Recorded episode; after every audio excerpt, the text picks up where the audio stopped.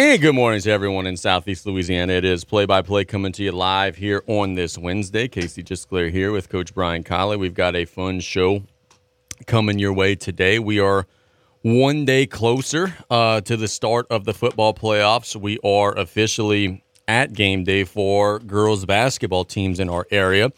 We have the Terrebonne Parish Jamboree today at HL Bourgeois starting at 6 o'clock. We've got the Lafourche Parish Jamboree at Thibodaux High School starting at 5.30. Um, so that's super exciting. And we've got a fun show coming your way. We're going to go to Thibodaux High School at noon. Um, I know you guys are saying Wednesday noon. What happened to BJ? BJ stiffed us, man. Like, dudes make the playoffs and then they, they, they start. Are you kidding me? Yeah, guys make the playoffs and then they start, you know, big time and the people that have been following them all season long, right? So BJ's not going to be with us today. For those who are li- look, BJ, there there are thousands of people who listen to this show on Wednesday only to hear you. Um, you let down your entire Tarpon Nation today. What he told you? Something stupid about like district meetings or something like. I mean, some lie. He told like, come on, man. no. yeah, but I get it now. No, It yeah, is, we're, We're, we're completely joking. No, they've, Yeah. they've got district meetings. BJ uh, will be with us tomorrow. Uh, they got their district meetings, so they're going to name their district, uh, all district teams, district MVPs, all that good stuff. Um, completely an excused absence. If you thought we were being serious early, we we were not. um, but we got Tony Clark in his spot at noon, and then we got Turtle at twelve fifteen, and then we've got our mailbag after that. So we've got a fun show coming your way today. And that'll allow us to thank our sponsors right out the top the Blue Boot Foundation, Golden Motors, where price is priority, located on Highway 3235 in Cutoff, and Dufresne Building Materials. Experience the Dufresne difference with eight locations in Cutoff, Thibodaux, Belchase, Luling, Slidell, Arabi, Gulfport, and Grand Isle. It is football playoff time, and we cannot wait to see some of the results around the area that'll be happening on Friday, some of the results around the area and beyond that'll be happening on Friday. Um, weather could maybe be a factor. Uh, they do give a little bit of rain on Friday. I think by Friday night it's supposed to be kind of washed out. Um, what I saw is more of like a Thursday night, Friday morning type of thing. Uh, the temperature for Friday in the 80s, dropping into the 60s at night should be beautiful weather. And we can't wait. Uh, it's going to be a great opportunity for a lot of our local teams. Um, the teams that are probably going to enjoy Friday night the most are Assumption, Ed White, uh, the teams that are watching everybody else beat up each other. Uh, but we've got some some teams that are going to be competing in some high stakes action. And man, one of the things that stands out to me, especially in Division One, um, select and non-select, I think that some of these seeds are not right. um, I think we can maybe see some upsets in some of these brackets. Usually, the power rating numbers hold up, right? And we get like in the quarterfinals one, two, three, four, five, six, seven, eight. I don't think we're going to necessarily see that in some of these brackets. I think we mentioned it yesterday. I think there's a great chance for Ponchatoula to beat Chalmette. That'd be a 23 over a 10. Um, I think there's a great chance for 22 West Ouachita to maybe knock off a number 11 Salmen. Um, we're hopeful that Thibodaux could go on the road and play Southside tough. North Shore's a really good team traveling to West Monroe. Great opportunity. I think some of these seeds um, may not hold true. I think we're going to see some teams seeded in the 20s that are going to win. You go to the select side Division One. I could tell you right now, I think Rummel's going to beat Northwood of Shreveport. That's an 18 over a 15. I think St. Aug of 22 is going to beat McKinley in 11. Um, I think there are going to be some upsets on Friday, and I'm very curious to see uh, exactly what that's going to look like by the time we get in the car and it's Friday and it's 10 o'clock and we have all these scores reported. Yeah, I'm pulling up the bracket right now. So you think St. Aug? Yeah. Yeah. I think St. Augustine, the number 22 seed, is going to beat McKinley on Friday. Okay, yeah, I, I, I'll go with you there. What other one you said? Uh, Um, I think Rummel's going to beat Northwood of Shreveport. That's an eight all the way at the bottom, 18 versus a 15. yeah, Rummel got to travel up north. Ain't gonna bother them. I'm sure some alum over there built a hotel in Shreveport just for this game. You on fire right here. You Uh, I think in Division One non-select, I think Ponchatoula is going to beat Chalmette. And I'm giving I'm gonna I'm, I'm going with Chalmette on that one. You like Chalmette? Okay. Yeah. I think West Ouachita has a great chance to beat Salmen. I'm going Salmen. Okay. Um, again, again, I said I hope Thibodaux could play with Southside. Eh, I don't know. Uh, should be a good one though. Um, some people, I'm not one of them. Some people are saying North Shore could play with West Monroe. I'm not necessarily buying that. I do think Terrebonne could play with Westgate. I think there's going to be some lower seeded teams that are gonna that are gonna go through in the opening round. I really truly believe that. Hey, you might have some closer games. Uh, I mean, I, I don't I, look Sam Houston and Mandeville. That that might be Mandeville's normally uh pretty decent. Yeah, twenty one seed, but but uh, that could be a good one. Yeah, they beat Hahnville 31 to 5 earlier this year. They uh, have a win over Hammond, have a win over Covington, have a win over Fontainebleau. Um, we'll see. Look, let, us talk a little bit about, let's shift a little bit from the football and let's talk a little bit of basketball. We do have some jamborees here. Um, girls basketball jamborees are tonight. Again, at HL Bourgeois, 6 o'clock for the girls, at Thibodaux High School, 5.30 for the, uh, for the Lafourche girls, HL Bourgeois for the Terrebonne girls. Um, what are some things you're hoping to see, right? The girls may be a little different than the boys, right? The boys are going to be tomorrow. The boys are more in a situation of you really can't tell a whole lot because a lot of these teams are like Terrebonne won't have their football players. A lot of them are going to have gotten their football players back on Monday. They're going to be rusty. Like it, it's a little more difficult to tell on the boys' side, but on the girls' side, a lot of these teams have have pretty close to their full roster. Some of them have some volleyball girls they're waiting on, but a lot of them are pretty closer to full strength. What are you as a coach hoping to see in your respective jamboree? Like let's just use Darian Jenkins as an example. They're playing Berwick today at 5:30 at Thibodaux High School. What are you hoping to see if you're Darian to let you know, hey, we're better this year and we're going to be more poised to try to make a push into the playoffs? Uh, I would like to see some of the little things that you've been working on, putting that into a game situation. And, uh, you know, I talk like uh, little things like running off and on the court. Uh, if to see if they have the buy-in early on, just those little things that you want to do. Play hard. You're making a first impression tonight on people, and you want you want your your, your boys and your girls to to play hard and, and and compete. And it's not necessarily coming away with a victory, but you want them to compete. Even if if you're missing volleyball players, you're missing football players, regardless who is on that floor, coaches tonight have to set the tone for their season and what they're going to expect from their groups throughout this season. And I think as playing hard and playing defense and, and doing the little things right and, and see if you can carry what you're doing into practice into a game situation. Is there such a thing as, and I hear this term said quite often um, by coaches, so I would imagine it is such a thing. Is there such a thing as a kid who's not a practice player, meaning a kid who in practice doesn't look very good, but whenever you put the bright lights on, they're going to start hustling at a higher level, diving on the floor, going for the loose balls, and it can you learn more about who you could trust in these situations versus a practice situation? Yeah, you can. A lot of these coaches, oh, he's a gamer or she's a gamer. You know, and they turn the lights on.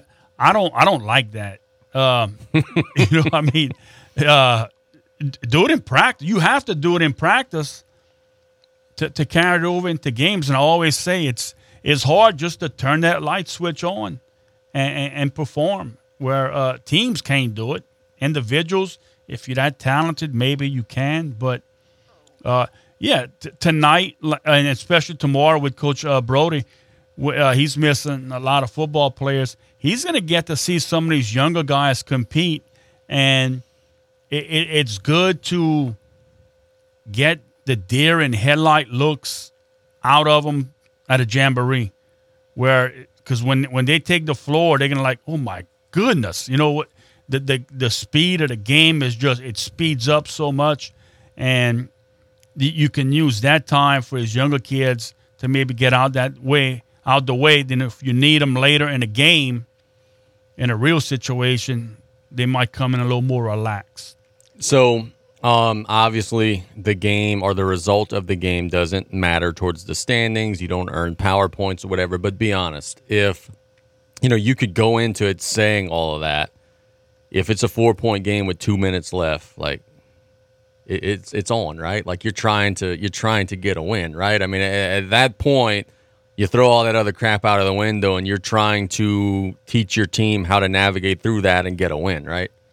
Look, when I, I was coaching, I had plans going into certain games, especially like Jamboree. Okay, I'm playing five kids here, four minute mark, first quarter. I'm putting four, uh, five more guys in. Uh, when the ball is up for the jump ball, I want to win. I want to win. There's no tanking for you. No. So, look, a couple years back, I think it was we played maybe Central in a jamboree. And it was a close game, and we beat them. And man, we were thrilled. Yeah. We we even though it didn't count, but like I, I told the, the kids, I still remember this after the game. So we beat Central Lafourche.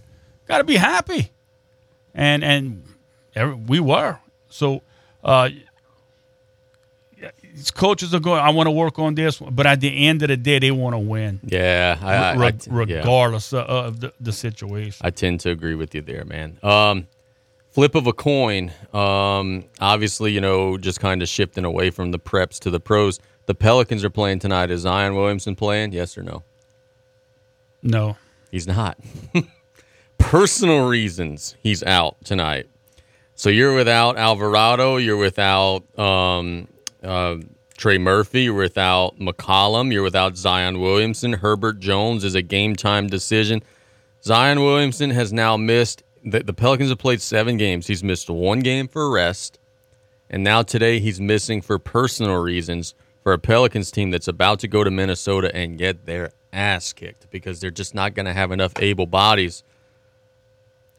It sounds like we're beating a dead horse here because we always are making fun of the Pelicans. What the hell, man? What the hell? They're they're never full strength. Personal reasons out, not playing. Well, for personal reasons, stop buying season tickets. Stop buying tickets. Uh, that's it's ridiculous. Personal reasons. Zion Williamson not in the lineup. Um, don't know when he's going to get back. I would hope it would be a short term absence, but um, New Orleans is going to lose tonight. Uh, they don't have enough able bodies on the road against Minnesota. You're a 10 point underdog. That just goes to show, like, your great start to the year. We're all, bro, we won two in a row to start the year. You're going to be back to 500 after tonight when you get your tails beat in by Minnesota because someone is missing the game for personal reasons. Oh, man. Nausea. Sad, Nausea. Sad. It is. It is. Terrible. Catch a break when we get back. Uh, We will talk a little bit more about the high school stuff, a little bit more about volleyball, and we got to give some boys and some girls to some folks that are signing some scholarships and some different things that are happening. And I'll also tell you in the next segment who LSU baseball did something today that is out of this world. Um, I'll tell you about that in the next segment. It's play by play. We'll be right back after this.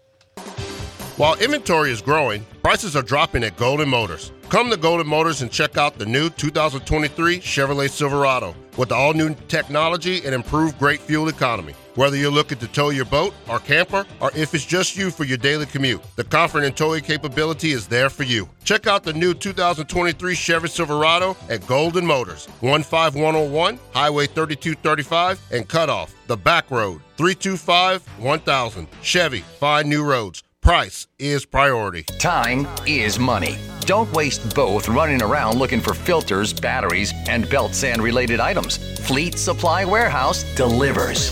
Fleet Supply offers daily scheduled delivery, including Bayou Lafourche, New Orleans, Morgan City, New Iberia, Lafayette, Thibodaux, Baton Rouge, the North Shore, plus the river parishes too. Automotive, lawn equipment, agricultural, marine, or industrial. Fleet Supply Warehouse, 985 868 0430. Venture Boulevard, Houma.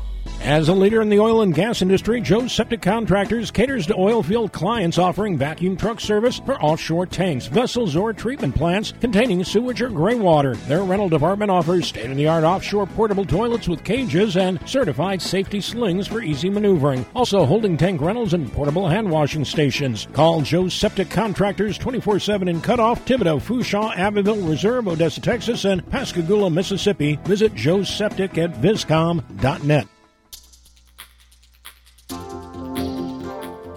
At Riley Johns Blue Boot Foundation, our mission is to help everyone be safer in and around water. Did you know drowning is the number one accidental cause of death in children under the age of 4 and the second leading cause of accidental death in children under the age of 14? Adolescents and adults are at greater risk of drowning in open water. Remember, drowning is preventable. Join Riley Johns Blue Boot Foundation.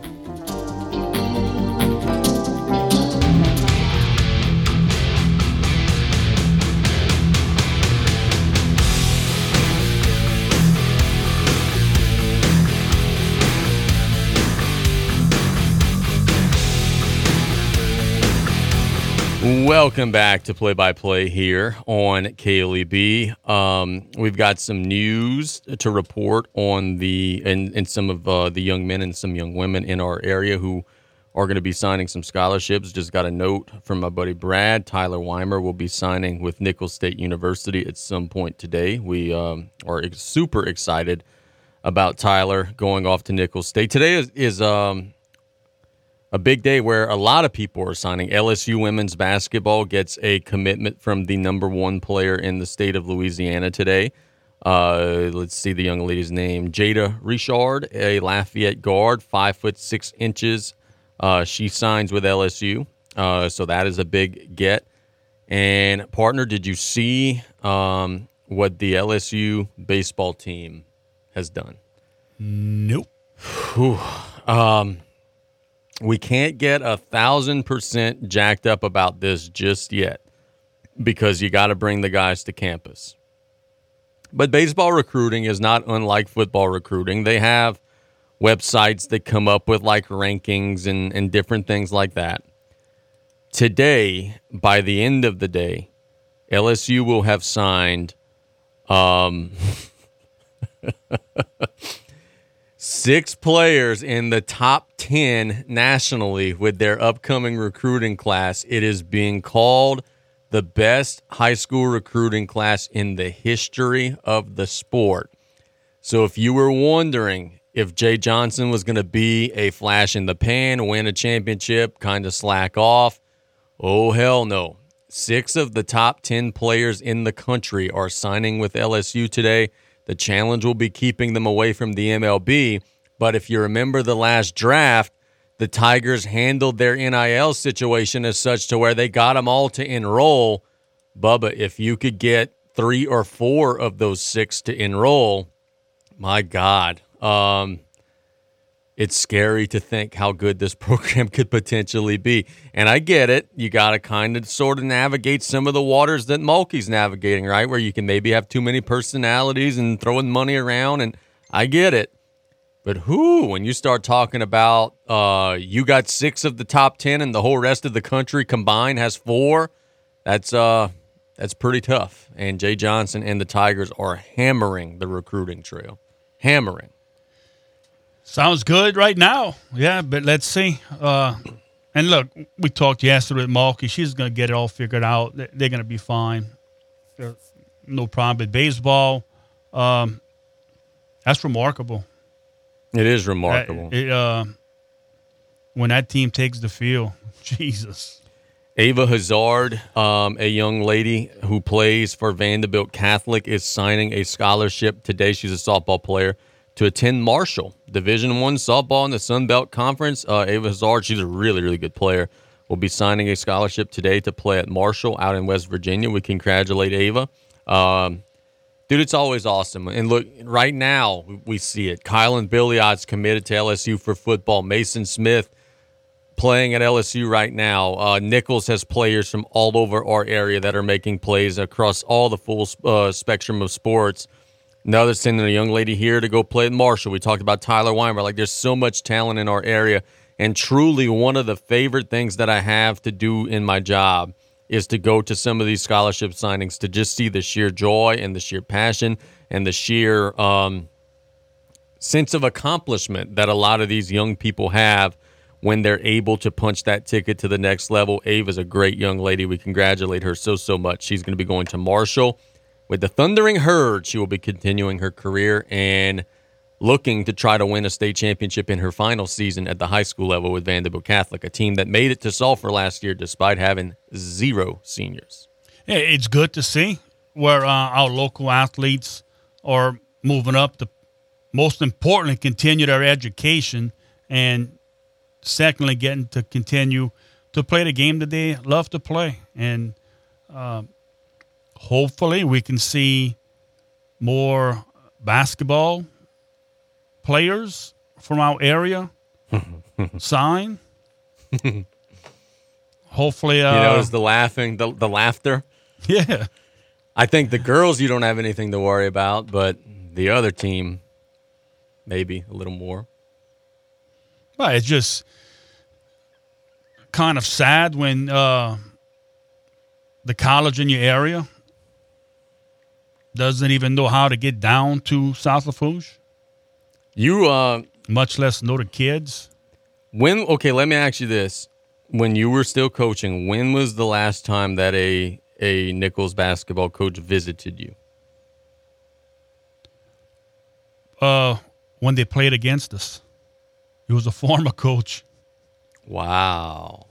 So when the when Piper was at Morgan City, that yeah, or a, bu- or whatever. a bus had to take him to, to our gym. Wow, man, man, that see that's that's crazy, man. And hopefully, Coach Saddler has ideals of Piper was the, that. only one who came basketball wise because mm-hmm. um, they actually played a game in our gym Yeah, I, I remember that. I, after I remember uh, that. after Katrina. I do remember that. They came down and they uh, played a, a game in the gym at South Lafourche. But besides that, for basketball, boys, men, or never. And you know what's crazy to me is, is that to me, and look, I'm not I'm not trying to beat up on on Nicholls here, man. I, do a lot of work for them, and you know I think that the men and the women are going to have good seasons. But it feels like, you know, they should take a day or a week and just go to all of them, whether they have a kid that you want or not. Just go and rub elbows, shake hands. Hey, if you need anything, give us a shout, and hopefully that's something that Tevon could do uh, during the course of his career is build some of those relationships. Yeah, but some of these are too big time, and they want, oh, the coach has to call me. Why should I have to stoop down and call a high school coach? Yeah. They should be calling me, which is ridiculous. But look, my daughter was a manager for a women's basketball team, I think, for three years. And pretty much every home game that Nicholls, the women played, I was there supporting her. Sure. So uh, if you get people from in the area, you sign them, they walk on whatever, they're gonna have a following. People will go. You get some butts in the seats. That's that's a, a start. Yeah, no doubt. Look, Nicholls will be on the men's side taking on LSU on Friday um, out of the PMAC. LSU got a really good performance from Will Baker, a seven foot, 245 pound center in their opener, scored 29 points. Uh, he's a transfer. Last year at Nevada, he averaged 13 points a game. He could shoot the three ball. He was two of two from three. So LSU is going to look to try to get a, a big win over Nicholls. The Nicholls women are taking on Tulane today. Uh, Coach Lisa Stockton has a great program out there. That'll be a really tough one for, for JP and his staff. Um, trying to see when the Lady Tigers play again because I know they're playing a powder puff, and I feel very, very sorry for whoever the next opponent is going to be. Let's see. The Lady Tigers are going to be back in action on the 9th, which is tomorrow against Tennessee Martin. Oh, nope, I hit the wrong team. I'm sorry. I hit Vanderbilt. Um, but the Lady Tigers are being back in action here very soon. They're going to be facing a team that's going to be completely outclassed. That'll be tomorrow against Queens University, a team that lost to Ole Miss 91 to 44. God bless them. That's going to be really bad. Mulkey after look, she said on Monday, we're going to punish them in practice on Wednesday. Wednesday is today. Got a game tomorrow. Queens University. Um, God bless you. You are um, you might be running into a brick wall here. Instead of punishing, how about you coach them? I watching the tape. We're going to point out everything that went on in the tape. And that's a punishment? I guess. Their next couple of games Queens and Mississippi Valley State, Kent State, Southeastern Texas Southern, Niagara, Virginia. And then their next real challenge will be against number eight Virginia Tech all the way November the 30th. So they've got three weeks to try to get themselves situated before taking on another really quality opponent. And I'm over here joking, saying, oh, they're going to beat Queens by a thousand. And, and I do think they're going to beat Queens decisively. But if they have issues in any of these games here, uh, Texas Southern, Southeastern, Niagara, if there's any issues there, you've got a real, you got a real. Pro- I don't think there will be, but if there are some issues, you've got a very real problem. Yeah, they shouldn't have any issues because they should sc- score a lot of points. They're gonna have a big lead. A lot of people are gonna be scoring, so a lot of them are gonna be happy. They're gonna be getting playing time. It's when you play a quality opponent, when you you're gonna your lineup may not be as deep for certain games. That's when people and, and look, and I seen it in the, the first quarter of that game where uh, they were taking some bad shots because I, they just didn't want to go through the process and be a maybe a role player and wanted to be the star, and they cost them. I got to score. Me, me, me. I got to get my buckets. My NIL contract depends on it. Hopefully, that's not something that becomes a, an issue throughout the course of the season. My Clippers are back in action tonight. Um, I'm not intending to brag about James Harden here, folks. I want to talk about the opponent. That's breaking news. The Brooklyn Nets are the opponent. LSU graduate, not graduate, LSU player left early, didn't graduate. Cam Thomas, averaging 29 points a game this season, um, shooting 48% from the field.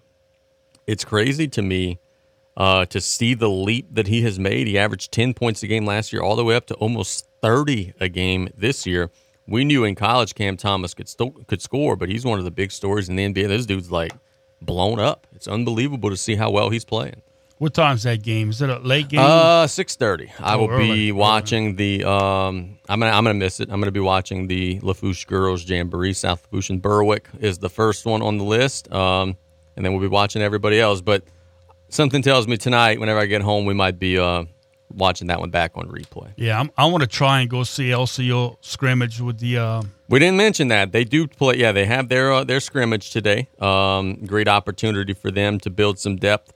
If you're looking to go to Thibodaux, uh, South Lafourche and Berwick at 5:30, Assumption and Central Lafourche at 6:30, Ed White and Thibodaux at 7:30. The games will consist of two 10-minute halves. There's no overtime, um, and then of course you got the Eric Thibodeau scrimmage. Let me pull up Keegan's information here, and we could tell you what time that starts girls tonight at five thirty, I believe. let's see. The girls at 5:30, boys to follow. That will be over at the LCO gym. So a lot of basketball, man. Crazy to think that we're already at that time of the year. Going out support um, whomever. We, again, again, as I told you, if you're listening in the Houma area, the Terrebonne Girls Jamboree is at HL at six. So all the gyms filled. We got a bunch of teams playing, and we can't wait to see how it shakes out. Let's catch a break when we get back. We're going to Tony Clark of the Thibodaux High School Tigers. We'll ask him about his team's preseason preparations here on KLEB. The deputies of the Lafourche Parish Sheriff's Office remind you to designate a driver if you plan to drink this holiday season. By driving impaired, you endanger others as well as yourself. Designate a driver anytime you plan to drink. Have a safe and happy holiday season. From the Lafourche Parish Sheriff's Office. While inventory is growing, prices are dropping at Golden Motors. Come to Golden Motors and check out the new 2023 Chevrolet Silverado with all new technology and improved great fuel economy. Whether you're looking to tow your boat or camper, or if it's just you for your daily commute, the comfort and towing capability is there for you. Check out the new 2023 Chevy Silverado at Golden Motors, 15101 Highway 3235 and Cutoff, the back road, 325 1000. Chevy, find new roads. Price is priority. Some people just have a knack for being there when you need them the most. Like your third grade classmate who sticks up for you against that bully. The neighbor who gives you a jump start. And the friend who chases away that flock of geese at your outdoor wedding. Your State Farm agent has your back too, through good times and the not so good. And who's got your agent's back? State Farm, the company people have trusted for more than 90 years. We're here to help life go right. Call State Farm agent Ashley Barrios and cut off today at 985-632-0988. Water safety tips from Riley John's Blue Boot Foundation. 1. Always designate a water watcher when children are in and around water. 2. Wear your life jacket when on a boat or near open water. 3. Remove toys from swimming pools when not in use. 4. Empty all blow up pools and buckets of water when not in use, as children can drown in as little as 2 inches of water. 5. Check the water first if a child goes missing. 6. Stay off and away from the rock jetties. And number 7. Swimming lessons can reduce drownings by 88%. Learn to swim.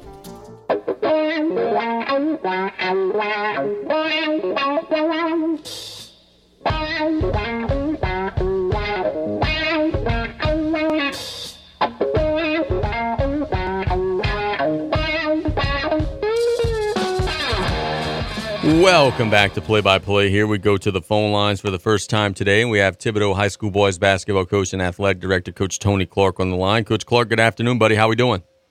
I'm doing good. Good afternoon y'all. Yes, sir. Uh, it's that fun time of the year, man. Uh, the gym will be opened up tonight. Uh, there will be the girls' jamboree tonight. The boys following. You're about 24 hours away from seeing your team against another opponent. How excited are the kids, man?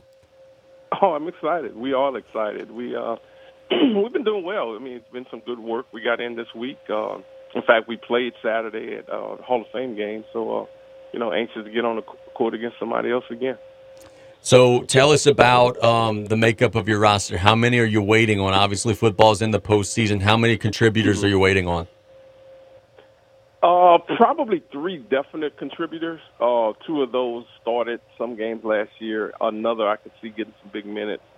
And we have a couple of freshmen who I was really impressed with over the summer. Um, one of which we brought up for some varsity action. So uh, it's going to just depend. Um, like I said, my, my young group is, is pretty talented. Uh, so it's just going to depend throughout the season. Rosters change, but uh, we got about probably eight kids overall that we're waiting to get. Yeah, uh, very good to hear, man. Look, uh, we talked about this at media day. One of the big things with your team, um, got to score the ball. You know, scoring was a little bit of a challenge last year for you guys. Got to be better on offense. Tell us about that. Yeah, well, that's that's been the battle. Um, you know, we're doing a lot of stuff uh, that we hadn't done in a few years to try to work on it. Uh, you know, hopefully Saturday is a good indication. You know, we shot the ball. We were six for twelve from the three line. I know. So the kids, we only made six in two games all of last year, and uh, we were sixteen for thirty from the field. So I mean, so far that's progress, and that was against a good Chene team. So uh, I think we're making progress along that line, but you know, we got to be consistent with it. Can't be one game here and three games later we do it again. You know, we got to be able to score consistent. How much of that becomes almost like contagious, where one kid makes one and then you know the the, the vibe passes on to like it feels like that energy could spread throughout the whole team once one kid gets it rolling.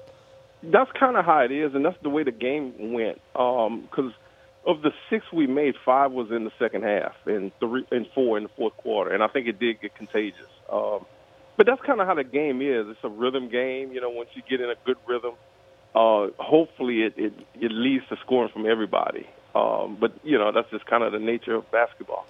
Yeah, no doubt, man. Look, you're taking on assumption. They're going to be athletic. It'll be a good test for yeah. your team. Brian and I were talking earlier in the show, and and he was saying, you know, hey, in a jamboree, I want to see my young guys. I want to see and learn who I could trust and who I could count on.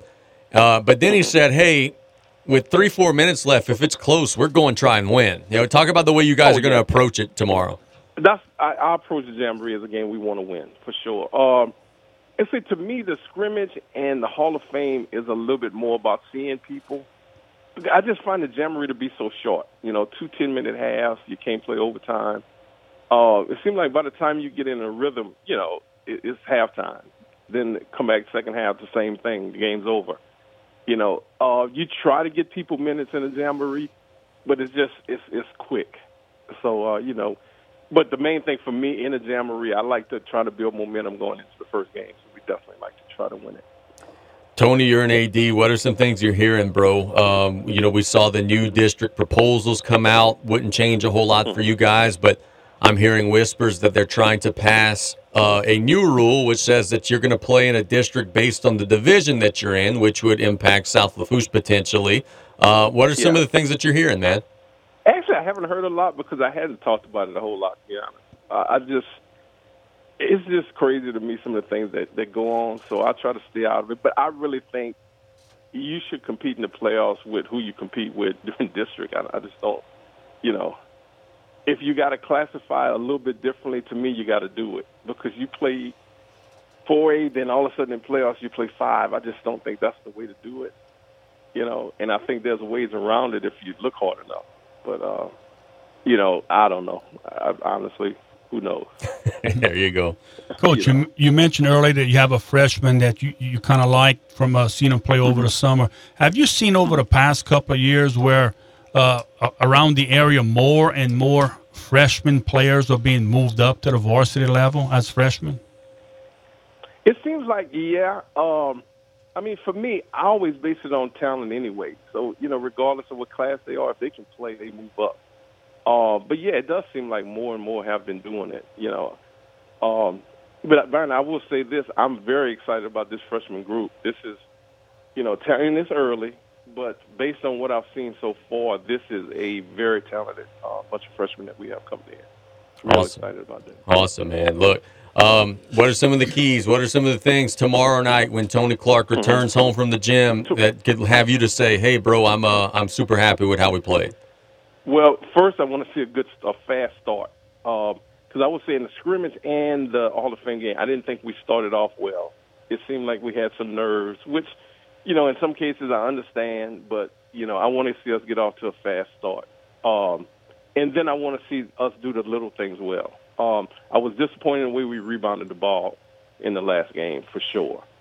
And I think we got to be a little bit more aggressive. I'm trying to get this group to be more aggressive defensively, and they, you know, they hadn't quite met that challenge yet. But that's two things I'm really looking for uh, tomorrow night. How about them wave, bro? The football team's cruising, yeah. man. Hell, let's let's talk about Tulane yeah. for a second. Are they gonna get into that New Year's Six bowl again?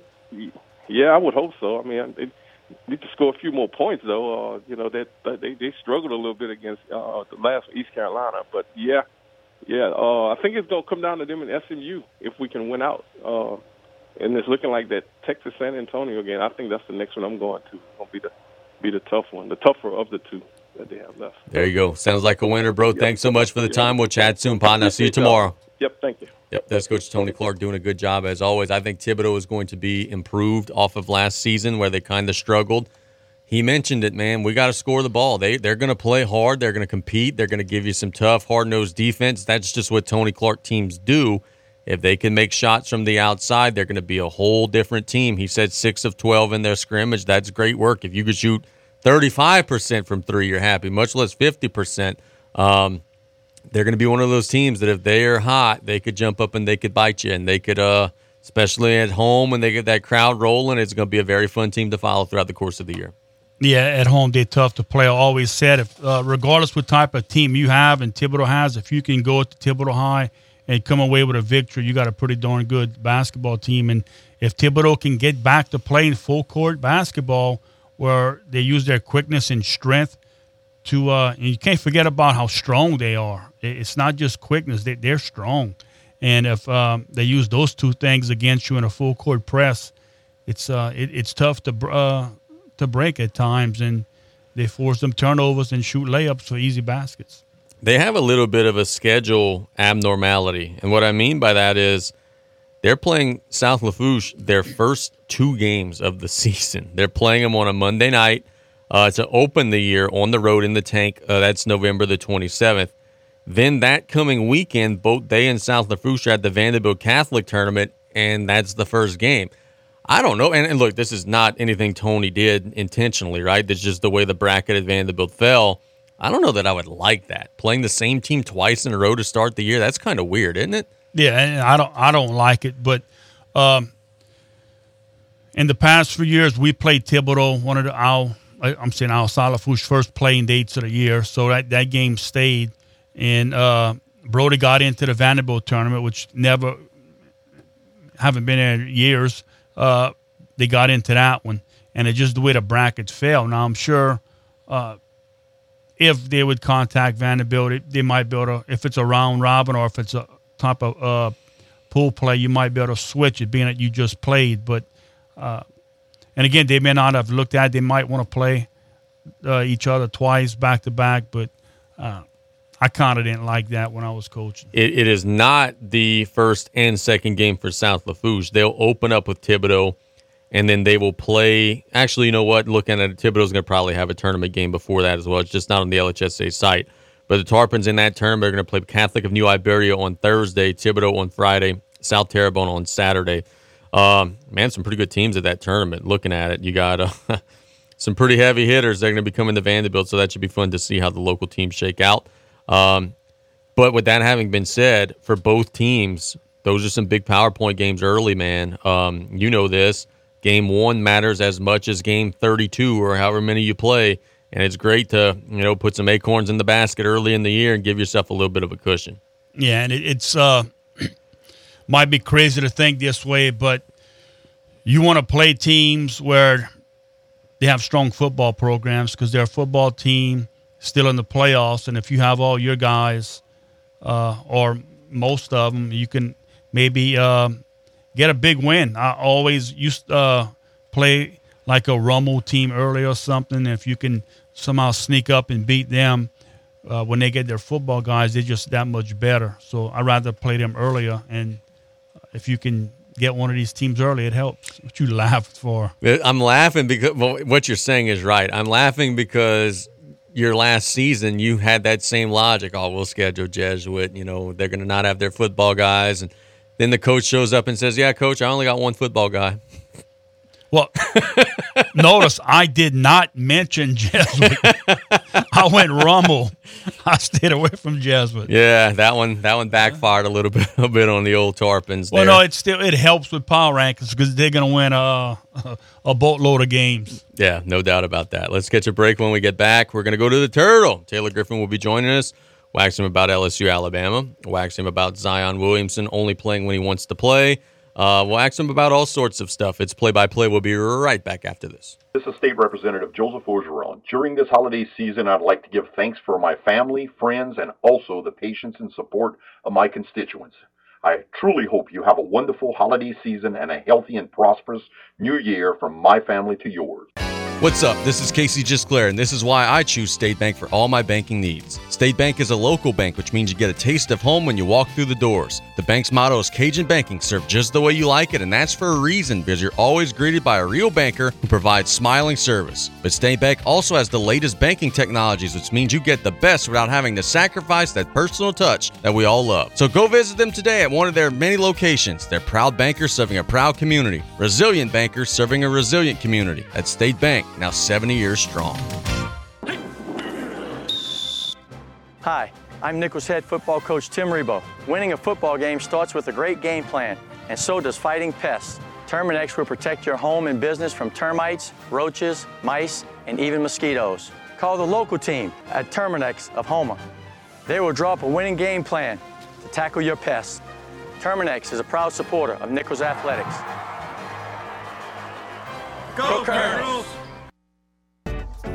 Absolute Fitness wants to welcome our community to come back and check us out. You'll discover an amazing environment and a friendly and welcoming staff at Absolute Fitness. We have a 12,000 square foot facility with all new top of the line equipment, new saunas, an amazing smoothie bar, personal trainers, and much, much more. Absolute Fitness offers many types of very competitive memberships, along with a dual membership with our proud partner, CrossFit Brackish. Absolute Fitness at 17092 West Main Street, Galliano.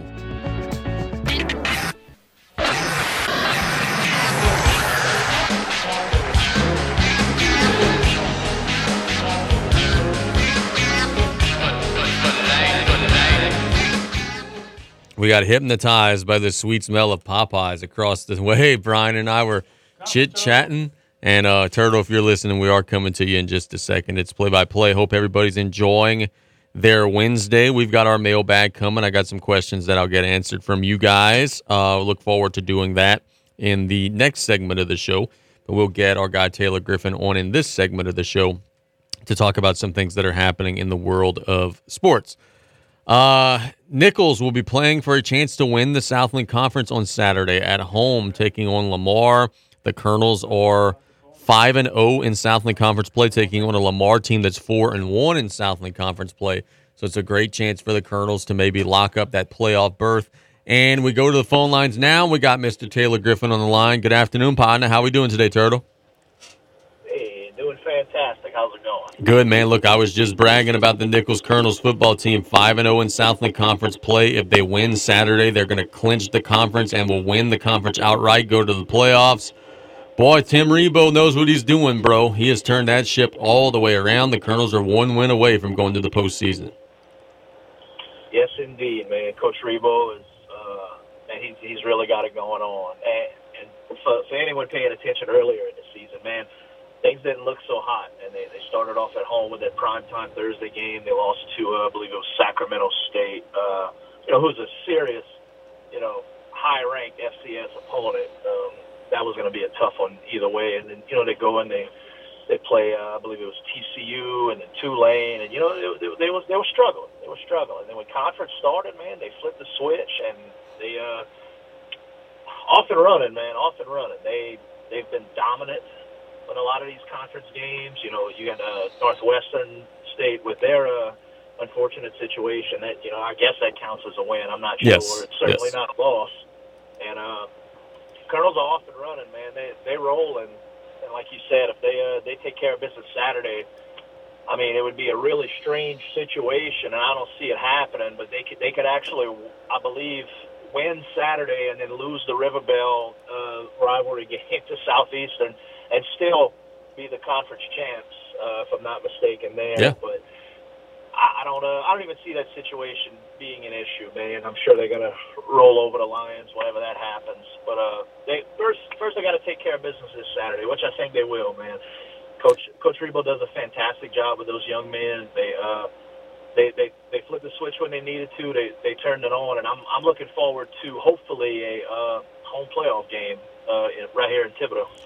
Look, you and I had the opportunity to see the Nicholls women on Monday. They got an 82 to 65 win over North American. Um, look, it was the opening game. At times the Colonels played well, at times they didn't. That's just, you know, the reality of the situation.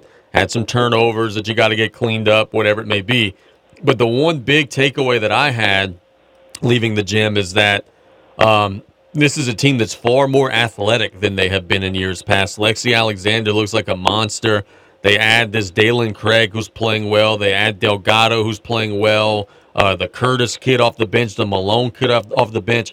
I think one of the big things JP recognized right away is, hey, we've got to be more athletic. We got to get a little bit, you know, quicker.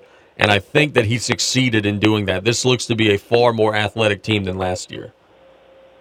Yeah, definitely, man. I, I saw the same thing, and uh, just another another major takeaway I saw. You know, they there was a lot of fire, man. There was a lot of pop. There was a lot of want to be out there. Uh, some things, you know, in the last few years I hadn't hadn't really seen. You know, I hadn't really. I don't know if the Lady Colonels really had that fire like they did, uh, like they do now. You know, it was uh, it was a nice breath of fresh air. Uh, Coach Payne's really got something special going on. You know, he's it's great to have him back home, starting his uh, starting his career as a, a head D1 coach, one and zero. That, that that was a special moment in itself. And yeah, man, like you said, uh, I was man, I was super impressed with Delgado. Her vision on the floor was unlike any other I, I, I've ever seen on that level before. True freshman, bro. True freshman, yeah, man. She was uh, from uh, hailing from Arecibo, Puerto Rico, I believe is uh, how that announcement went. Uh, yeah, man, she she was phenomenal, phenomenal on the floor. I, I was really impressed. And then, uh, yeah, Dalen Craig, man, I think she might be a freshman too. She was great. And as you said, Lexi Alexander was a monster. Um, she she turned it on when she needed to.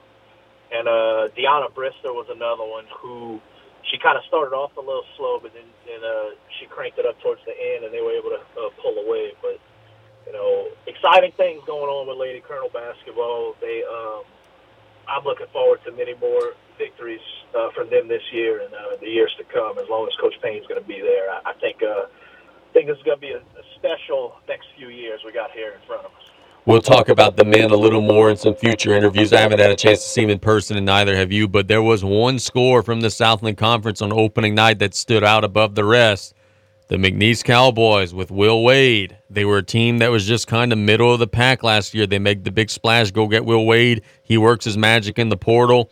They blow out VCU in their opener. VCU is usually an NCAA tournament team, very strong mid major. The Cowboys go on the road and hammer VCU. Partner, the first thing I thought when I saw that score is, oh my goodness, Will Wade is coming. McNeese looks like they're poised to have a huge turnaround. yeah, man, that uh, that one scares me. That one scares me. Hopefully, you know, now that uh, now that the transfer portal is what it is and NIL is what it is, hopefully this is nothing but a stepping stone for Will Wade to get back on his feet and go to hell somewhere else because we do not need him in the Southland Conference unless he's going to be in, unless he's going to be wearing red.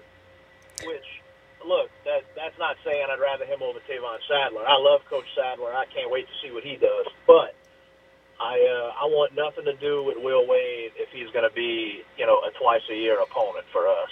Um, yeah, that's uh, that, that's a scary thought. It's uh, and VCU. I, I, I can remember when you know Coach. Uh, I think it was Shaka Smart was there. You know, they they were all about chaos. They were all about uh, being disruptive. They were all about just you know you know what defense we running. We running we run and screw your offense defense. That's what it is. We're not going to let you be comfortable. We're not going to allow you to do anything. And even after he left, that culture kind of stayed there, man. You, you you'd watch VCU on TV, and they were just ridiculously athletic and quick and disruptive, and just wouldn't let you get into a rhythm. And uh, I guess there's been a bit of a drop off since since then. And just to see Will Wade go over there and, and get an away victory like that, man, that's uh, that's that's scary. That's uh, you know good, good for the Cowboys, not good for anyone else in the Southland. Hopefully, hopefully it was a fluke. Are you breaking into somebody's car? what's what's going on? I'm, I'm not I'm not sure what that was. Look, man. No, all kidding aside, dude. Let, let's let's talk about the LSU women's basketball team. Look, Brian and I have kind of disagreed throughout the offseason. I was of the opinion of so much talent, so many great players. Women's basketball is a sport with not a lot of parity. They're going to show up, they're going to blow the brakes off of everyone.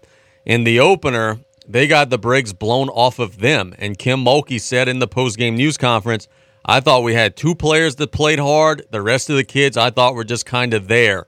And the the two kids that she talked about were neither the star players. She said, "Hey, my freshman played well. Sa'Myah Smith played well." She didn't mention Angel Reese. She didn't mention Van Lith. And how long is it going to take for Mulkey to get these kids to realize, "Hey, yeah, we're we're rich. We got NIL money, but if we want to keep the NIL money, we got to also perform on the floor."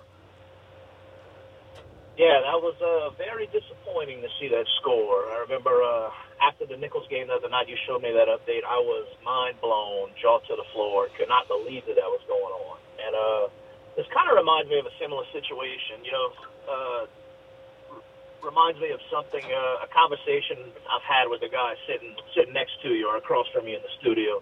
It was a, you know, it was all this, you know. You could run your mouth and say, "Man, if I was that tall, if I was that athletic, I'd be doing this, I'd be doing that. If we had these guys, we'd do this, we'd do that." And his answer always was, yeah, but would you work as hard?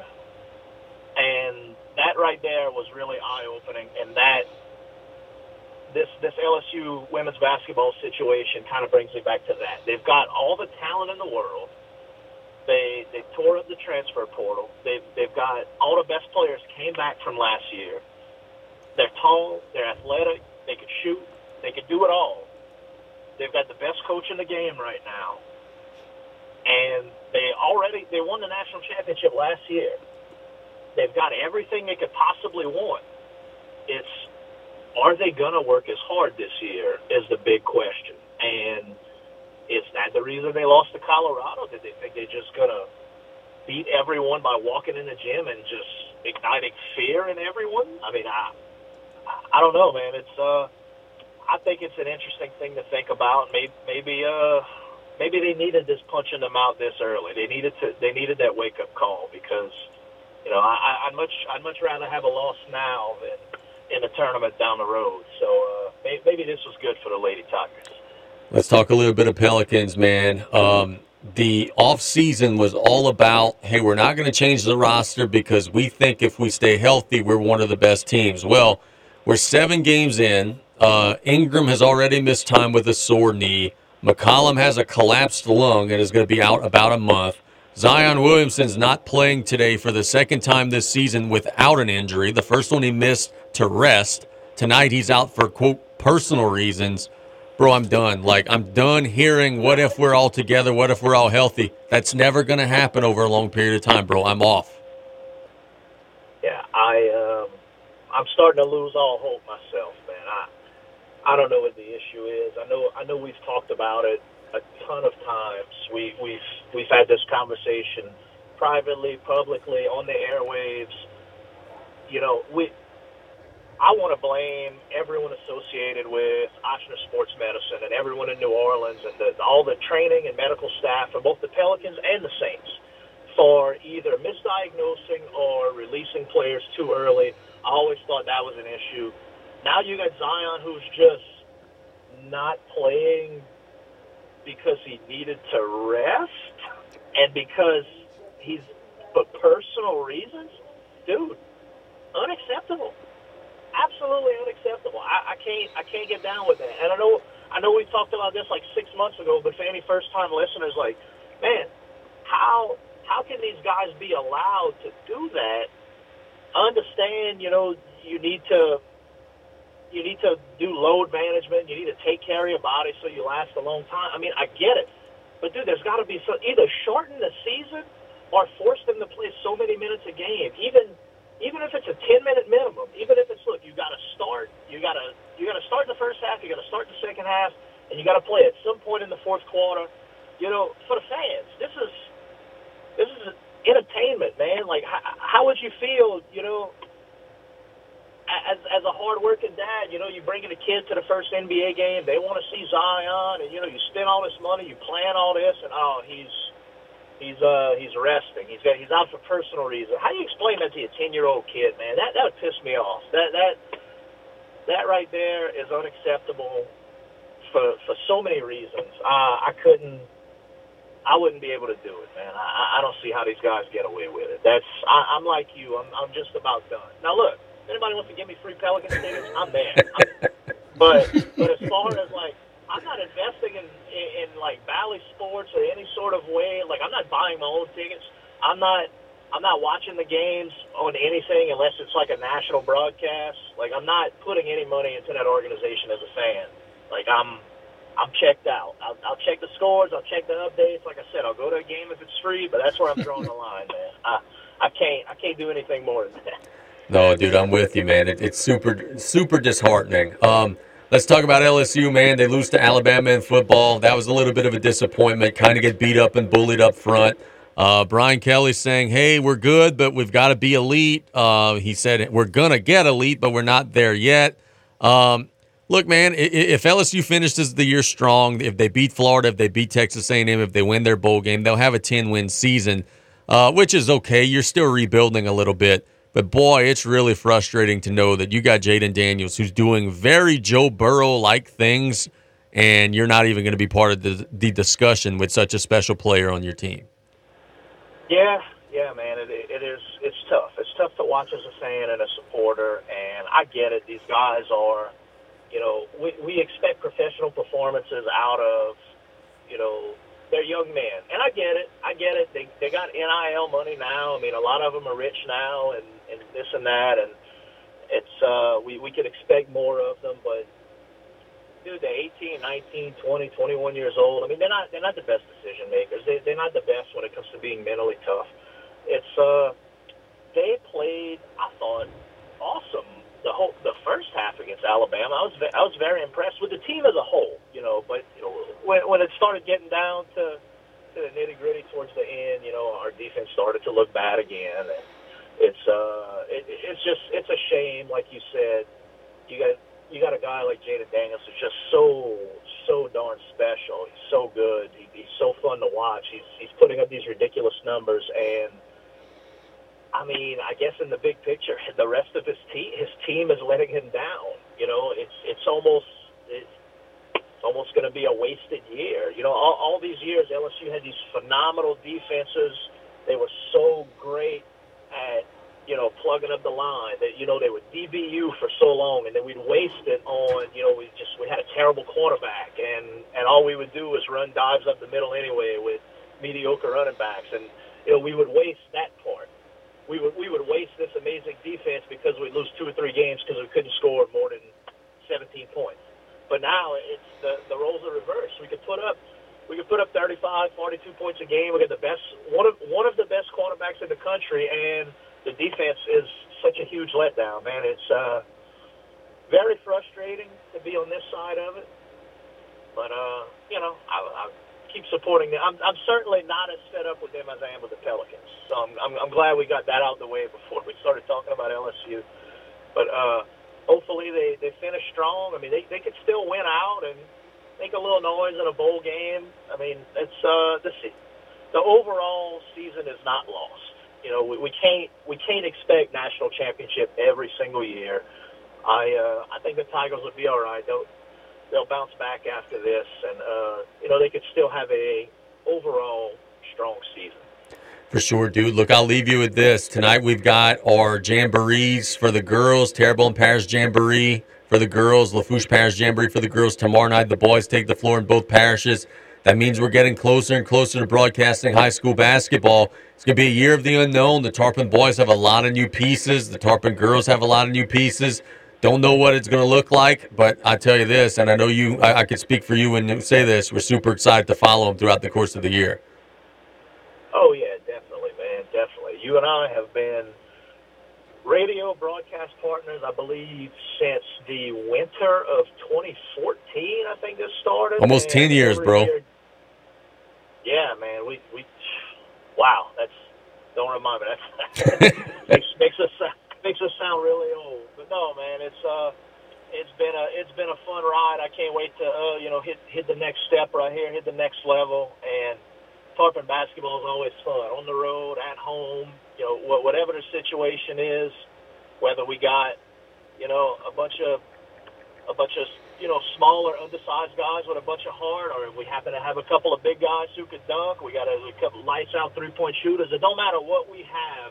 This team always comes together and finds a way to compete. They always come together and find a way to make things interesting and they keep us coming back. They keep the fans coming back. They keep the radio broadcast interesting, and it's uh it's a time I look forward to every year. I can't wait to get back on the air with you, man. It's uh I'm excited for Lady Tarpon and and boys Tarpon basketball. It uh should be a fun one. I can't wait to get back on it. So let me ask you this. This is a question that's going to drive Brian Callais, who's right across from me, nuts. Um, the Saints right now are five and four. They are in first place in the NFC South. As a fan, would you rather get into the playoffs and lose the opening round game, which is likely what would happen to New Orleans, or would you rather lose the rest of the games and get a top five draft pick? What option to you is better as a Saints fan? Win, I, I, I would take win just enough to win the division, just enough to sneak into the playoffs and lose in the first round. I'll take that every year over just a piss poor 1990 Saints season with paper bags, disappointment, and get a top five draft pick. Uh, those years are behind us, and I hope we never have to see those again, man. I, thank you, thank you, Turtle. Thank, thank you. no, that's how I feel, man. I'm a I'm a Saints fan for life, and I, I'd rather I'd rather see uh, just enough success to keep me excited all year then no success to make me look forward to an unknown draft pick. That's just that's how I feel, man. I got you, bro. Thanks so much for the time, my dude. We're gonna get that basketball schedule sent out shortly, and we look forward to uh, seeing you at the gym, bro. Yes, indeed. Same here, man. Thanks for having me. It's always fun, and uh, as always, go Tarps, and God bless America. Yep, that is Taylor Griffin doing a great job as always. Um, he's wrong about the Saints, which is it's okay. You're entitled to be wrong sometimes. Then you um, cut him off real after right after that. Yeah, I didn't have anything else. yeah. like, yeah, let's get him out of here. We don't have anything else. If he would have agreed with you, you'd have kept him off for another five, ten minutes for the rest of the show. Yeah, absolutely. Jesus. No, uh, all kidding aside, Turtle told me before he came on. He said, "Bro, I hadn't been watching wrestling, so we didn't. Uh, I wasn't gonna ask him something that he hadn't been paying attention yeah, to." I understand that. Um, the Pel- the Pelicans. The Saints are playing Minnesota on Sunday. Uh, I think the line still has New Orleans favored by two and a half. That's crazy. Um, No, Kirk, no Kirk Cousins. We'll have Josh Dobbs. No Justin Jefferson. Um, he's still out nursing a hamstring. So hopefully New Orleans could uh, keep the train rolling. Boy, do we have a bad Thursday night game or do we have a bad Thursday night game? We have a bad one. Carolina and Chicago tomorrow. That is gross. Our other primetime games this week consist of the Jets and the Raiders. That's gross. and then our Monday night game consists of the poisoned and cursed Buffalo Bills taking on the Broncos. We got three bad primetime matchups this week, Bubba. Yeah, uh, the Monday night game to me would be the best one. I'll tell you a story. About a month and a half ago, I bought the newest Madden game, which is the game that Josh Allen is on the cover of that we've been talking about. Um, but I had been so busy lately that I hadn't even played it. So I actually opened it up yesterday and I played, and I'm going through my season and I'm playing as the Cowboys, of course. And I get to the Buffalo game, which is coming up in the later stages, like week 14 or week 15. Dallas plays Buffalo really late. Um, and I won the game easily. You know why? Because Josh Allen was out for the season with an injury. Cra- crazy how that works, right? Like they're trying, they're trying to lay the groundwork. They're trying to let you know what's going to happen, and, and and some people just refuse to see it. Yeah, I refuse to see it. There's no such thing as the curse. Denver has gotten much better, by the way. They've won two in a row, including a win against the Chiefs their last time out. Um, there's not too many people hooting and hollering and making jokes at Sean Payton anymore. I didn't realize this until I looked at the stats yesterday. Did you know that on the season, Russell Wilson has 16 touchdowns and four interceptions? He is one I of the. NFL leaders in touchdowns right now. The Broncos are quietly getting better and better every week.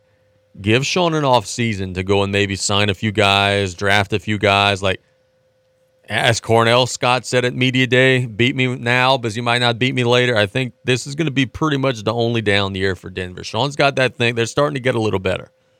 Yeah, they are. Just got to stop getting Saints players, and but I they, they work out for him more than what they do in New Orleans. Michael Thomas is a free agent at the end of the year. You could, could you see him going to Denver? Oh, I, I see him leaving.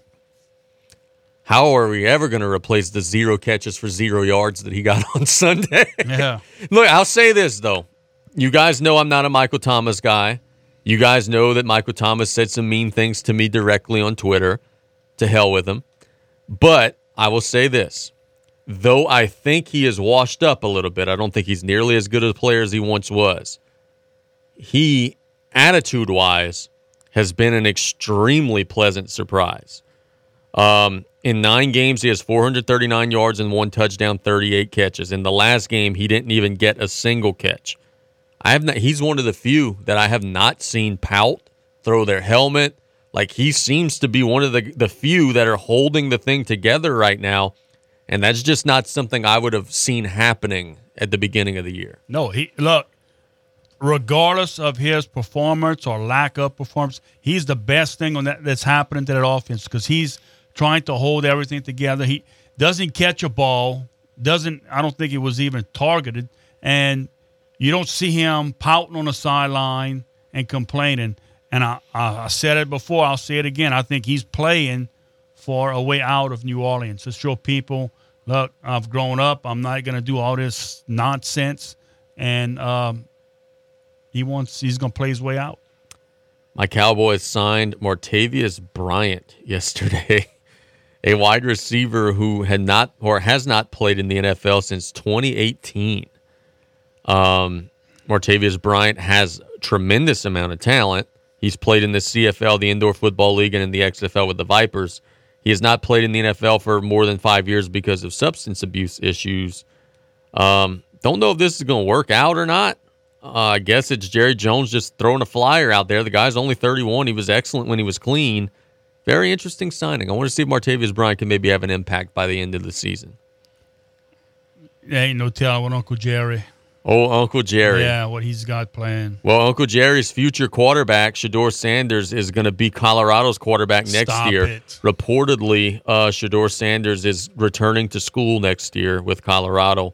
Um, so that'll be very interesting. And then before we catch a break and go to the mailbag to wrap up, uh, Jayden Daniels worked out uh, today, uh, according to Brian Kelly, and he should be, barring a setback, good to go to start Saturday's game against Florida. After the concussion against Alabama. Um, so it looks like Daniels will be available for LSU despite the vicious hit that he took from Dallas Turner in the game against Alabama on Saturday. So that's good news. Uh, we certainly wanted to see Daniels not have to sit out. And selfishly, as an LSU fan, I don't want to see Nussmeier have to play a whole game. So looking like injuries trending pretty good on that front for LSU. Nussmeier can beat Florida. You sure about that? An overtime, but the Tigers remain a 12 point, oh, not a 12 point, a 14 point favorite at home against Florida.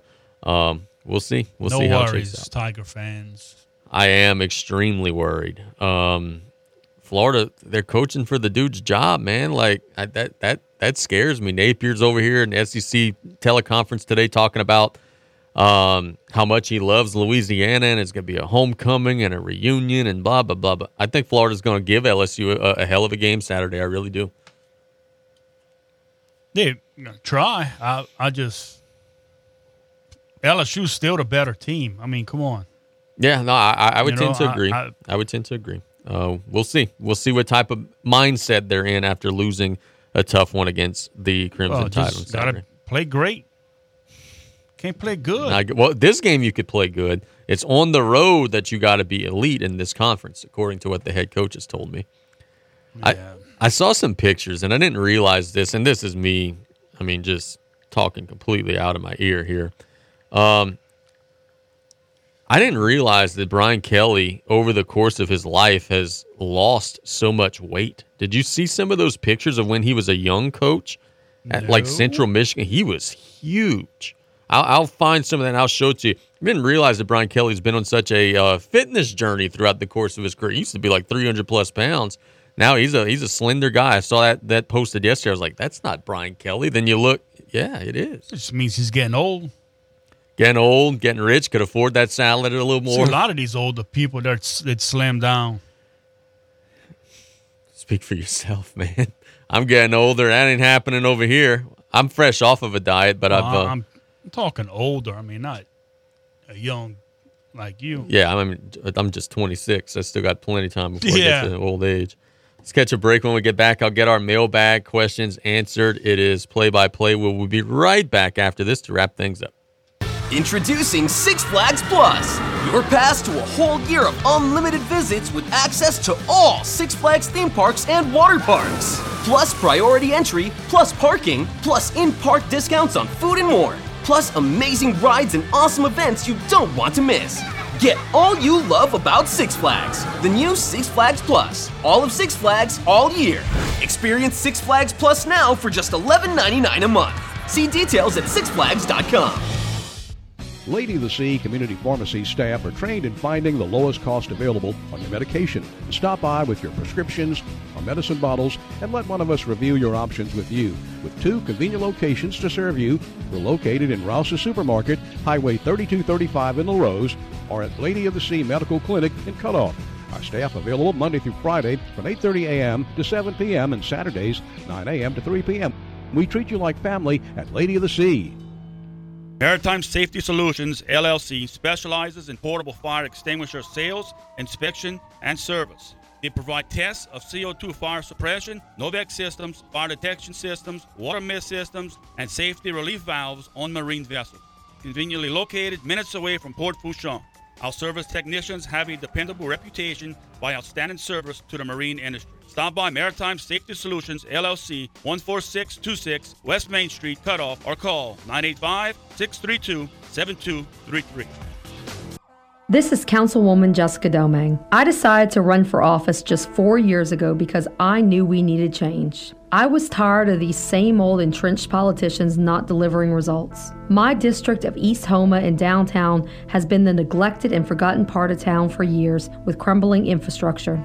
I have worked hard to clean up my community, and we have delivered unprecedented investments into my district since taking office, including economic development initiatives, millions in road and culvert repairs, and multiple major drainage projects, both completed and in the engineering phase. As your next state representative, I will bring the same work ethic to all of District 53. We are all in this fight together as the underserved communities of our parish. We must all come together so that every resident can be proud to call Terrebonne Parish home. Early voting begins Friday, November 3rd and ends Saturday, November 11th. Please vote Jessica Domangue, number 58. Paid for by the Jessica Domangue Campaign Fund.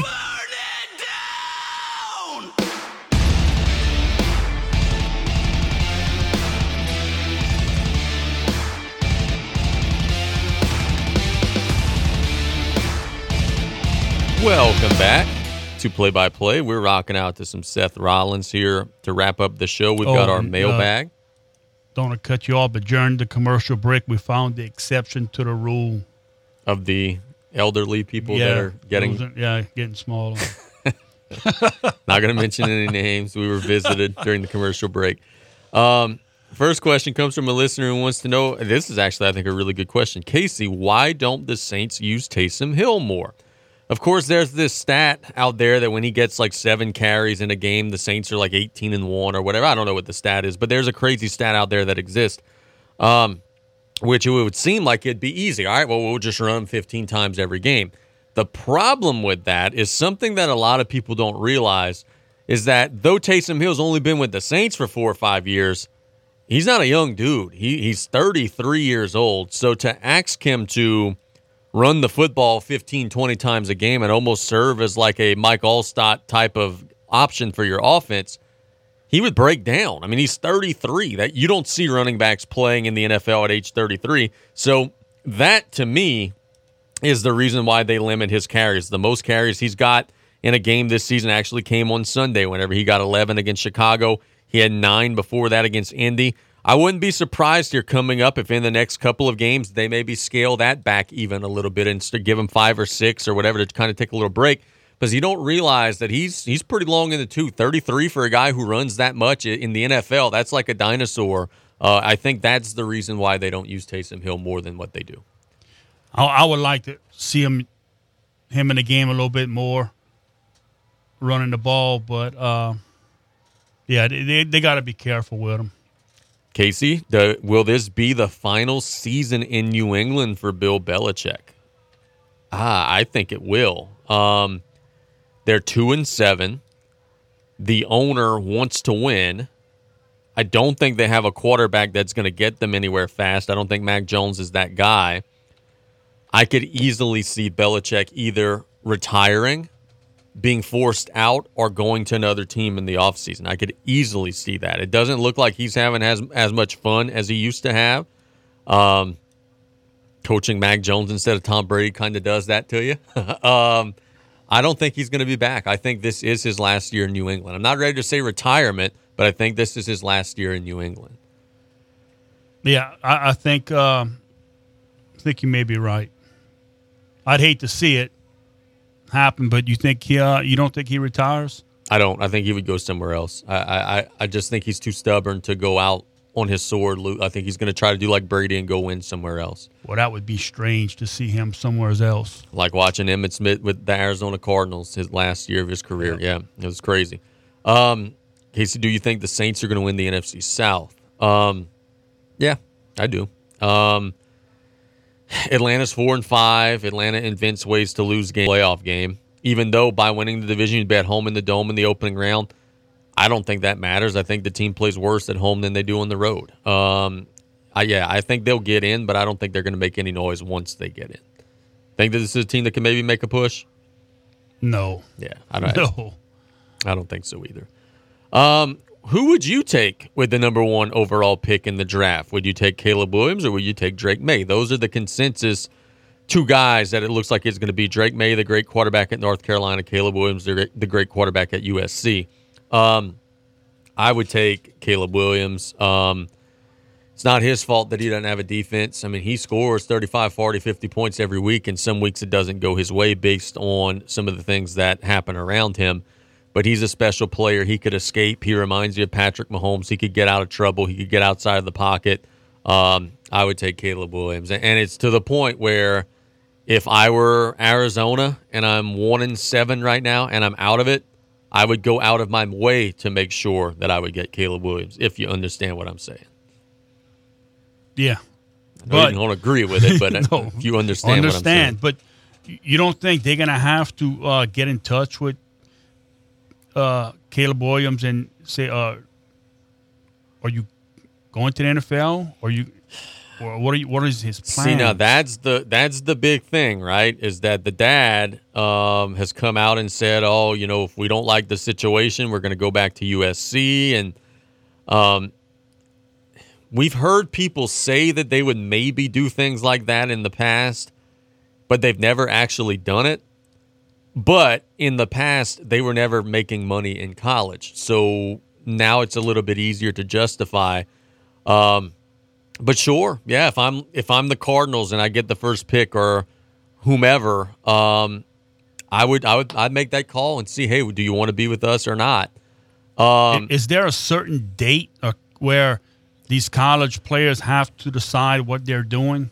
Yeah, there's a date where you got to either enter the draft or return to school, um, or portal, or or portal. Yeah, or portal. So um, we'll see. Look, l- let me. I, I'm going to ask the listeners and then you this this question.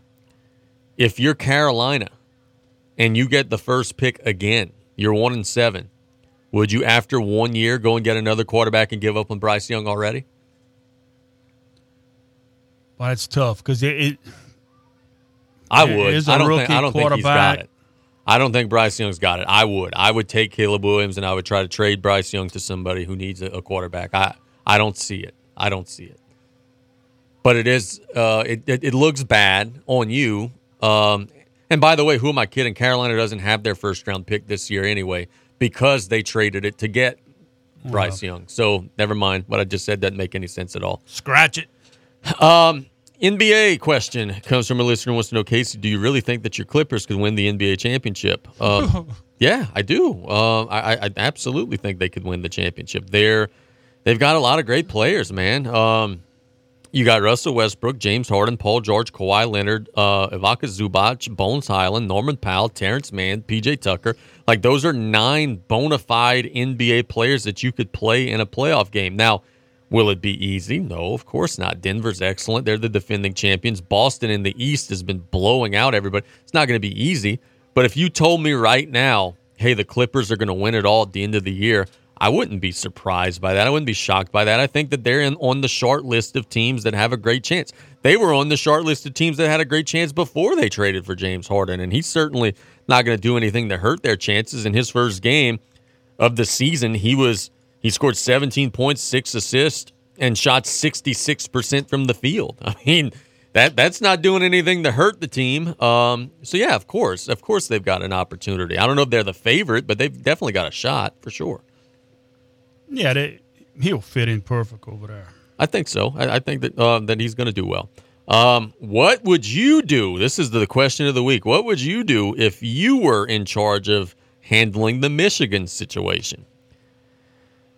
Bro, this I go back and forth on this one, and it really makes like I change my opinion week by week. Um, on one hand, I always will, in the back of my mind, say due process. They're innocent until proven guilty. We need more time to investigate. Um, we probably shouldn't do anything to them this year. Let's let's deal with this in the future. But on the other hand, they're caught on video cheating. Like so, we know there's no innocent until proven guilty. We know um, that they've done some shady things. I would probably, if I were the conference, ban Harbaugh for the year. And I would probably, if I were the conference, just kind of leave it at that for this year and deal out any postseason ramifications in the future. Um, but that's a really tough one. I, this we've never seen. We've seen people get caught cheating, but the allegations happened years in the past. We've never seen a team get caught cheating during the current season that we're playing in. And to me, that makes this so unique. I don't know exactly what I would do, but I tell you, every day I go on ESPN.com and search, and I'm fascinated by how this story continues to unravel. Yeah. Well, uh, I mean, again, we talked about it yesterday. You, you heard the kids. It had nothing to do with this. Uh, part of the program. I, it's uh, that Harbaugh should not be allowed to coach. If that, if if, and again, I think already there's some reports that he, he's saying he had not, he didn't know about it. He's lying. Of course. He's lying. And uh, I don't know. We'll see when after it all plays out. I think he's going to go to the NFL. Uh, he played for the Bears a long time. The Bears are reportedly not pleased with what they've got. Go- I think he's going to go to the NFL at the end of this year and remedy uh, that whole situation. Just remove himself from it completely. It's sad though, where he can move on and his team. Yeah, it's sad. No doubt. Next question, uh, Casey. Do you think that? Um, let's see. Do you think that the Detroit Lions are for real? The Lions are six and two. Um, they play really well some weeks. Some weeks they look a little shaky, like when they lost 38 to 6 against Baltimore. But they also beat the Chiefs on the road and they're coming off of a win against Las Vegas. I do. I think they're for real, man. I think that uh, Dan Campbell has them going. Now, would I pick them head to head against Dallas or Philly or San Francisco? I don't know, but I think that they would be in those games because the Lions do something well that you need to do well in the playoffs. They run the hell out of the football. You need to be able to do that in the playoffs. I think Dan Campbell has buy-in in his locker room, and I certainly think that they're a, a legitimate contender. No doubt about that. Yep, Lions are pretty tough, and they play defense. They can run the football, and like you just mentioned, they have the buy-in with a, a head coach who uh, his team believes in. Last one that I'll get, Casey. Who is LSU starting quarterback next year, Garrett Nussmeier or the field? Good question. This is a really good question. So basically, the listener is asking Do I think it'll be Garrett Nussmeier or anybody else in the world? be it somebody on the roster now, be it a signee, be it a transfer portal guy. I'm going to go with them shopping in the portal in the offseason. Um, I don't see it with Nuss when he gets in. I think he's a little timid. And look, every time we've seen him play, it has come in some bad situations, right? He came in in the middle of the SEC championship game against Georgia. That's impossible. Came in in the middle of a fire against Alabama at Alabama when the game was spiraling out of control. That's a bad situation. Um, but I think the Denbrock offense assuming you keep Denbrock this offseason, but there's rumors that he may become a head coach. I think the Denbrock offense wants a guy who's a little more mobile and a guy that you could bootleg out and the guy that you could get outside of the pocket and make plays. And I do think they're going to portal shop again. I don't know if they'll get somebody that'll top Nussmeier, but I do think that they'll portal shop, try to get a proven player and a guy that can maybe bring a little bit more stability despite a transition period in their offense. Mm-hmm. I, I, do think that it's going to be someone besides for Nussmeier next year. Let me ask you this question: Looking ahead mm-hmm. to next season, mm-hmm. whoever they put at quarterback for LSU, most likely would be a step down, right? I would think would, so. Would you, I mean, you would. I think? would think so. I mean, it's hard for me to imagine next year's quarterback throwing and completing seventy-two percent, twenty-seven touchdowns, four interceptions, rushing for a thousand yards. I mean, that's ridiculous. So, would that worry you as an LSU fan for next year? That if the defense is the same or the coordinator comes back, that, that you would be there's cause for concern. Hell yeah. Um, the one thing that gives me a little bit of comfort, and I know we're up against the clock, but I'll, I'll leave you guys with this. The one thing that gives me a little bit of comfort in that situation is that Brian Kelly historically has been a year three guy. Year three at Central Michigan, nine and four, won a bowl game, left to go to Cincinnati. Year three at Cincinnati, uh, 12 and 0, made it to the Sugar Bowl, left to go to Notre Dame. Year three at Notre Dame, 12 and 0, went to the BCS National Championship game. So he is a guy that at his stops so far in his career, year one has been eh, year two has been a little better, then year three is where you really pedal to the metal. That gives me a little bit of optimism. But yeah, if your defense is the same, which hopefully it won't be, hopefully it'll be better. But if your defense is the same and your offense takes a step back, that's that could potentially be very, very scary. But for a team that is not very far off from the college football playoffs because honestly they're not. Yeah, three losses they, against all top ten. They're, they're, not far off. That you shouldn't have to have that concern for the next year, right now. Because I mean, quarterback, you win. You, you as a Heisman Trophy. It's um, it'll be very It- interesting. it- so that what I'm trying to get at is that that leads me to think even more and more the defense, the guy, the coordinator's gone. They're going to have to fix it. They're going to have to fix it. Be it with Matt House, be it with somebody else. They're going to have to fix it. Um, you hear rum- rumblings about Dave Aranda. I don't know if that's real or not, but they're going to have to fix it because if you're giving up 35, 40 points a game next year, you're going to be right back in this same spot. Probably worse because you won't be scoring 50 next year. Thanks to Tony Clark for the time. Thanks to Turtle for the time. Thanks to you all for the time. Tomorrow we should have BJ Young. Um, tomorrow we should have Stan Gravois, and we should have a very fun show. We're not going to have Coach Callais tomorrow. Hope you have some great time with the fam. Um, love you guys. Have a great rest of the day. You've been listening to KLEB.